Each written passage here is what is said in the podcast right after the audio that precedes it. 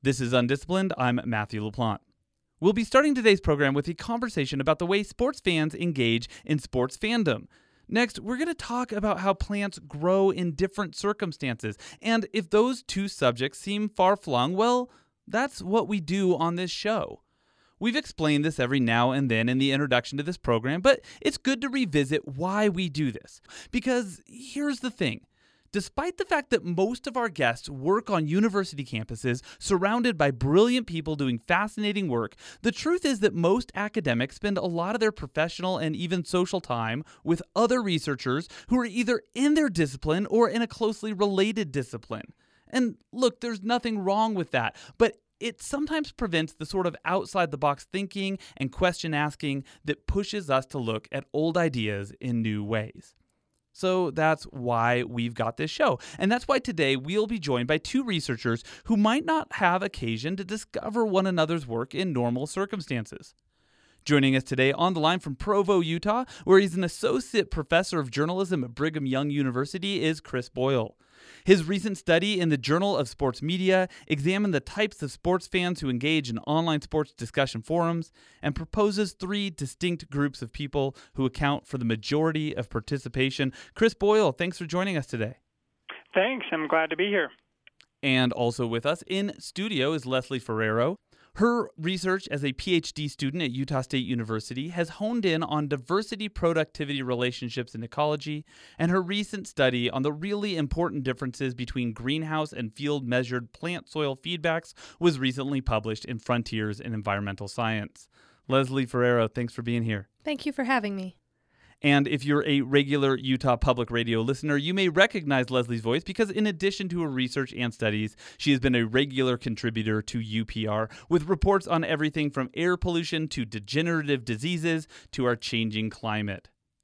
We're going to start today with a conversation about sports forums. Chris Boyle, the days in which the dominant source of sports information was the daily newspaper, uh, those days are long, long over. It's probably not news to a lot of people that news consumers of all kinds now get their news online, but it's not the same kind of content. Can we start by talking a bit about how online sports media differs from traditional sports media? Absolutely, yeah. I think that the one thing that fascinates me in relation to sports media, and particularly online sports media, is the fact that it allows uh, fans or those who are interested in sports to be a little bit more engaged than they were maybe in the traditional forums, right? Like you said, with the newspaper, you wait for the newspaper story to come out. You might read the story, and then, you know, the the best you would do is maybe talk with other you know, family members, neighbors, friends, coworkers about something you read. There wasn't a lot of interaction between the person creating the content and the fan. But now, because we have, obviously, the technologies and things that we do online and the ability for us to read and to comment and to engage with not only the journalists or the sports reporters, but also other fans, it allows for more of a discussion, more of a community online than you ever got in traditional means. And the people who are engaged in this aren't, uh, I mean, the people who are producing this, I should say, they're sometimes not journalists. They are fans themselves, right? They're fans themselves who are taking on somewhat of a journalistic role. Absolutely. The online sports forums are meant to be kind of these online discussion boards, similar to what you might find in a lot of different areas with, you know, people with different interests in politics or religion or whatever it might be. In this case, it's we looked at sports forums. And again, with what really kind of triggered us onto this study was the, the fascination I had with the fact that it does create kind of a community amongst people who may never meet each other in person, but they share similar interests in the fact that they both support the same team or the same sport. Is that why we've got, even though we have online forums for everything, they are especially popular for sports and sports fans because of this, this community aspect, the community that builds around allegiance to a team?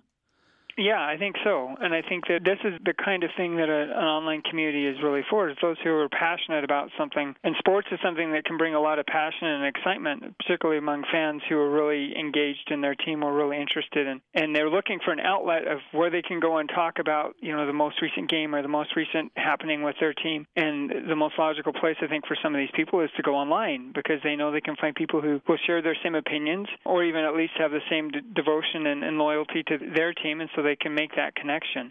I think it's just really fascinating, and that's what, what really kind of triggered Mia into this study was really wanting to understand what motivates them to go online and why are they online and what are they doing online, particularly with these online forums. Now, before we get to, to those motivations, I wanted to back up just a little bit and talk about how you set this up. You started with uses and gratification theory. And this is a theory that's been around in social science in some shape or form for more than seventy-five years, but it made some assumptions about media consumers.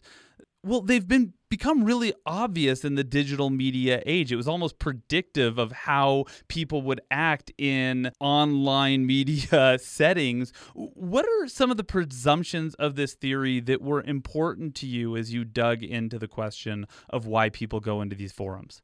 Well, I think the most important part of this theory is really just the, the belief that the users, they have control over what they're consuming, right? Before uses and gratifications came along, communication scholars really had this belief that the media or the press or communicators would provide information and users would just, without really thinking about it, consume it and be influenced by it. But uses and gratifications went a little bit different and said, no, users actually have the opportunity to pick and choose what they consume based on what their needs are and what their motivations are. Uses and gratifications is, is really built on this idea that we have control of what we're consuming, that it's not just all fed to us. And so you and your collaborators, you built this study, a Q sort of a survey of forum users to understand more about the uses and gratifications of users on these sports forums. Why is that an interesting and important question to ask? What good does it do us to know why people are on a message board to talk about the sports they watch? Did you have an idea when you were devising the questions what potentially we would be able to do with those answers, or were they just interesting questions to you? No, I think we had some assumptions, or we had some thoughts of how we could kind of group individuals based on their motivations, but you never really know until you kind of go out and actually do the study and find out for yourself. And in this case, you know, as we went through the process of, of working with participants in the study and, and having them rank order some statements and do some other things related to the study.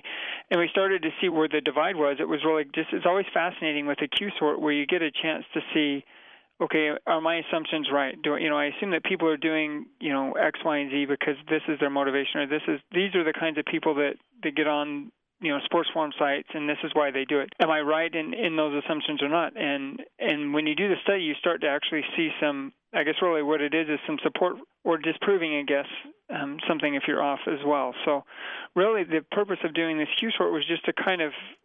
I think you're right in the fact that we wanted to just see if our assumptions were correct or not.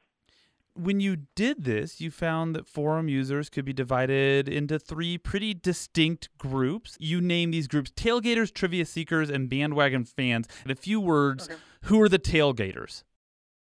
Tailgaters are individuals who, they come kind of for the social aspect. Really, it's the equivalent of like when you would go to a football game or basketball game and you go tailgate before the game. They come because they like just being able to talk about their team with others who share that same like-mindedness, right, that they have that same support. They're not necessarily there to, to glean a lot of information or to gain new knowledge, though they may as they go through it. But what's more important to them is this the ability to just, hey, how's it going? What do you think of the game this week? What did you know? What did you like? Didn't like? Whatever it might be that they would ask each other on these sites. Okay, and then the trivia seekers. Trivia seekers use these forums basically to to obtain information, and they want to stay current with sports-related news. They may hear something about, you know, a player not playing at the next game, so the first thing they do is they go online to see if anyone else has heard the same thing. These are the kinds of people, too, that if they find a news article, for instance, that talks more specifically about a certain thing, they'll share it here because they feel like, hey, just so you know, here's here's what I heard, and here's what the, you know, most up-to-date information is on the player's injury or whatever it might be. And it's all about the information, getting the information, sharing information as you find it yourself. And finally, the bandwagoners. Bandwagon fans are, are kind of similar to the tailgaters in a way, but they're basically there because they want to just, the, the team's doing really well or, or maybe not doing well, and, and they want to go on and, and commiserate. And they're really more about entertainment rather than necessarily the social aspect. Hey, this is just something to do with my time. I'm curious what people had to say after the game, but they're not necessarily as active and engaged as maybe the trivia seekers or even the tailgaters, right? But they're there just kind of to go along and just see what other people are saying. They won't necessarily engage as much. They'll just go through and scan through what people are talking about. Okay, so we've got these three groups, pretty distinct groups that, that sort themselves out in the analysis, but this was a fairly small survey. Do you feel pretty confident that these three groups would show up in a larger sample? Yeah, I think the one thing that my colleagues and I choose to use Q-sort is it's not necessarily meant to be a big generalizable to a, a wide, big population. It just gives you a sense of individuals within who are really active in a certain area, in this case with sports forums. How can we group them? And it's more about kind of understanding those groups. But even as I went through this, I really do, I personally feel like if we were to do this a bigger sample, that this is kind of where people will be drawn to these three groups. Because as we went through and did this, there were some pretty distinct divisions, and you could draw these and group these, these individuals together and, and be able to kind of come to these conclusions. Let's say we did the same survey, but in two groups. Let's say we took American football fans and international football fans, soccer fans. Do you think we'd see differences between two groups of sports or even within a single sport? Like, do the Packers and the Patriots have different groups of, of fans, do you think? Different kinds of fans on, on these fan boards?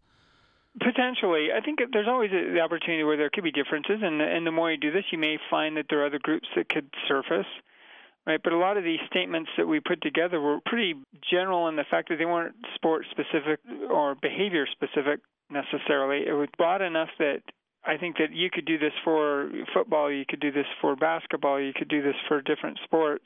You would still, in my opinion, still see some of the same characteristics surface. Whether someone's a basketball fan, football fan, or hockey fan, or baseball fan, they're going to these sites for the same reasons. They, you know, they want to be part of a team discussion. They want to get information. They want to be part of a social group. You know, I think that they're general enough kind of um, behaviors that doesn't seem to be that, you know, I don't think a particular sport would really differentiate too much. That's Chris Boyle. His team's recent study, a Q-sort of why people visit online sports forums, was published in the Journal of Sports Media. Hey, Chris, can you stick around a bit and listen in as I chat with our next guest?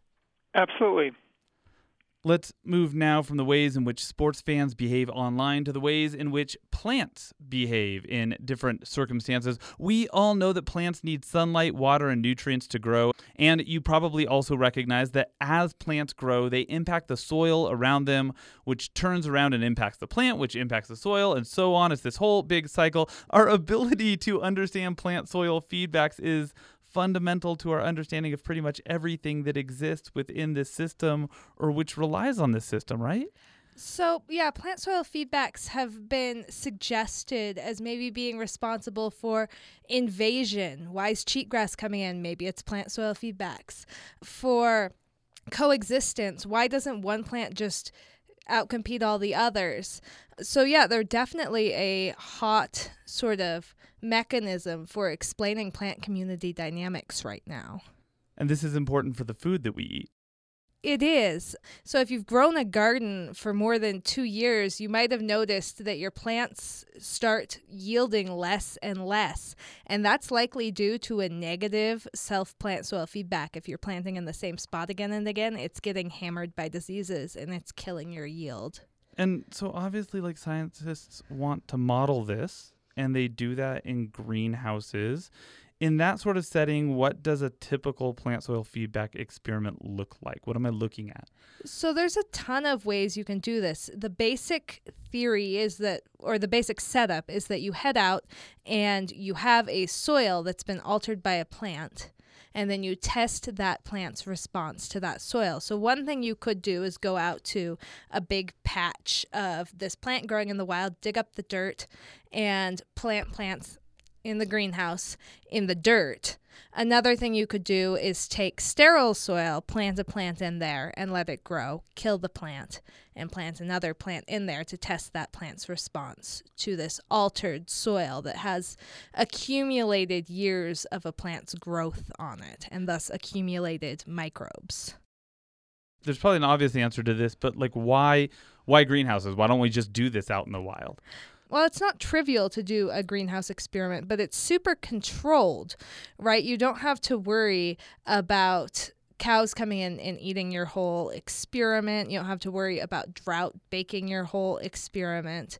There's a lot fewer moving parts in the greenhouse, and that's why they're preferred.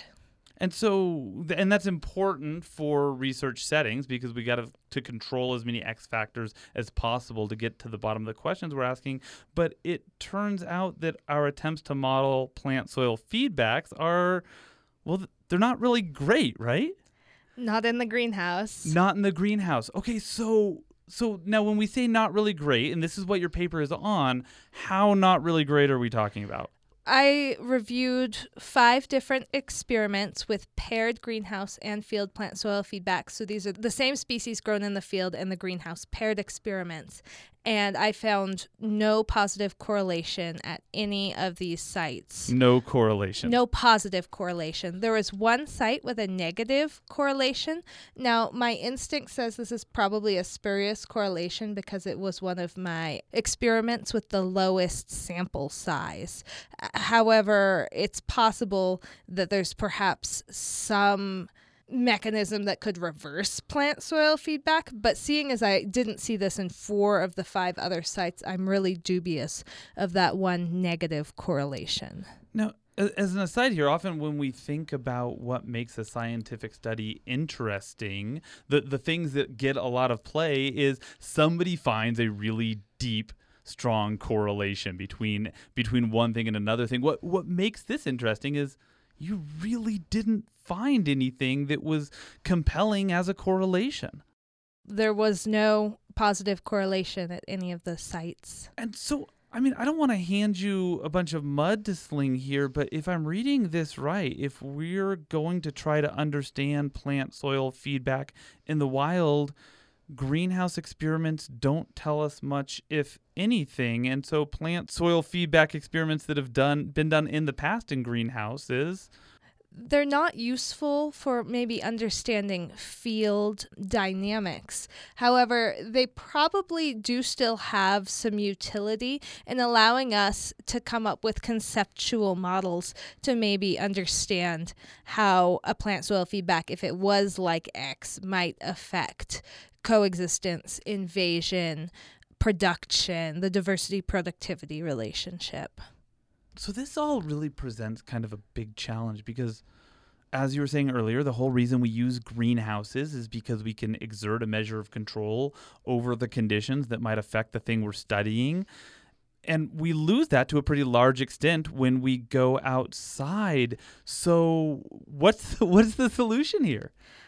I think we need more field experimentation, but the drawback is that it is not trivial. You know, greenhouse experiments take place on the order of months, and field experiments take place on the order of years. You have to weed a field experiment if you want to control competition, whereas in the greenhouse, you plant those plants, and those are the seeds that are there, so you don't have to worry about that. You, you have to worry about water availability, about nutrient drawdown in the field. It is incredibly difficult, and I think we need better funding rates in the sciences if we're going to improve plant soil feedbacks as a field in the field. I love that you just put in a call for more funding for science. I think like if if we can have all of our guests work in a call for more funding for science every single week, we'll be doing okay here. I'm wondering how this result has colored your conceptualization of what lab-based experiments can tell us about the real world, not just within the thing you study, but within the breadth of science. For me, this calls for the validation of existing experiments that have been done in the greenhouse in the field again. You know, there was a great experiment that I loved looking at cheatgrass, and it found that it had a neutral plant soil feedback. And now I'm wondering, is that true in the field as well? Someone should go out and replicate this experiment. I'm, I guess, dubious of results, and I'd like to see more validation. Replication and validation is, of course, essential to the scientific process, obviously, and yet scientists get really possessive and, and proud about their results. Are you getting hate mail yet? Oh, no, but I have gotten some messages from friends saying that, well, you know, your paper is just the latest out of many pointing this out, and the the state of plant soil feedbacks as a field still hasn't changed. So I do think that there will be slow movement, if any, towards field experiments. Even though people recognize that greenhouse experiments are flawed, simply because they're difficult, expensive, and take a long time. That's Leslie Ferrero. Her team's work on greenhouse and field-measured plant soil feedbacks was recently published in Frontiers in Environmental Science. And now for an introduction, Leslie, this is sports media analyst Chris Boyle. And Chris, this is research ecologist Leslie Ferrero. Hi, Leslie. Nice to meet you. Nice to meet you, too.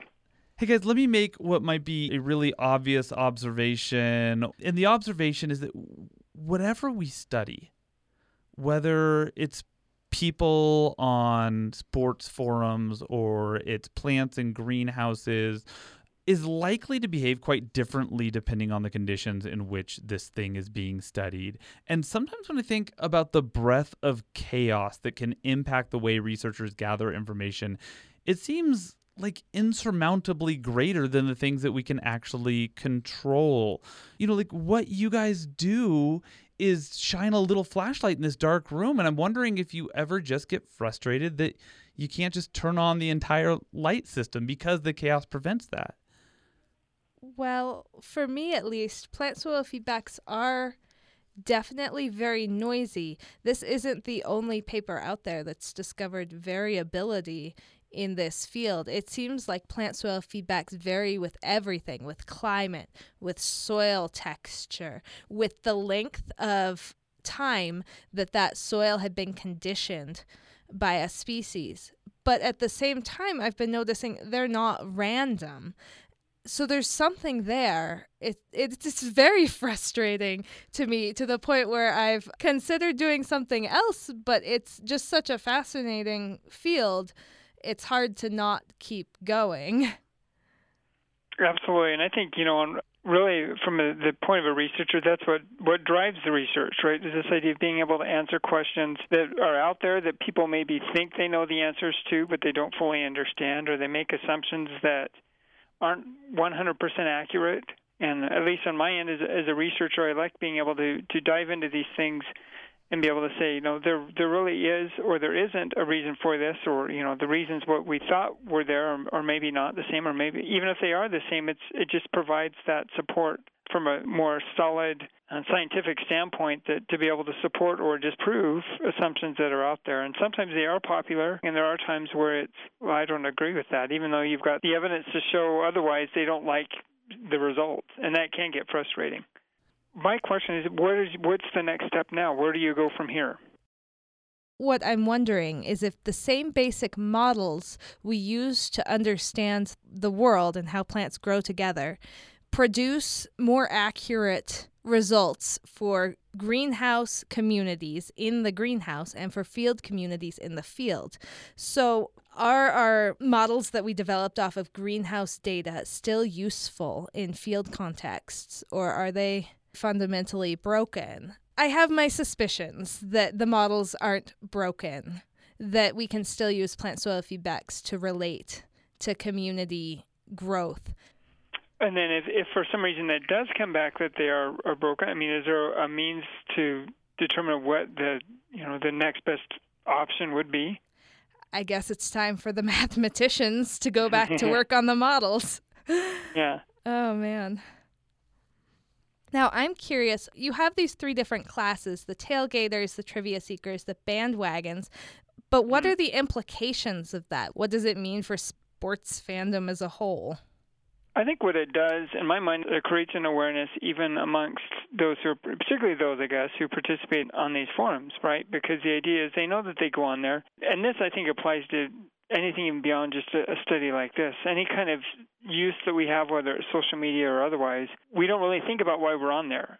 And then as we take the opportunity to go, well, why is it that I go on there? And why is it that I choose to to do this? And it's very much a, an eye-opener for individuals as they read a study like this and go, wow, I hadn't thought about it this way. And then they, the next question for them is, well, where do I fit in? And then once you understand that, that sometimes can also motivate maybe the way you choose to interact with that site moving forward. So it, it can influence and impact potentially how you interact with others online.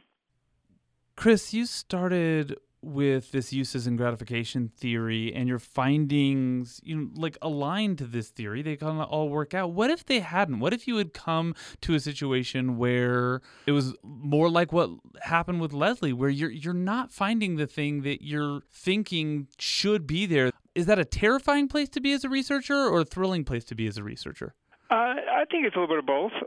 In my mind, what I could see happening is, all right, we had maybe in our mind some ideas of the types of people that are on these sites. Well, what what happens if we, we do this and they, those types of people, you know, the, those categories that we kind of assume in our mind are going to appear don't appear. What happens most likely is another category appears instead. And that, to me, that's where the exciting part comes.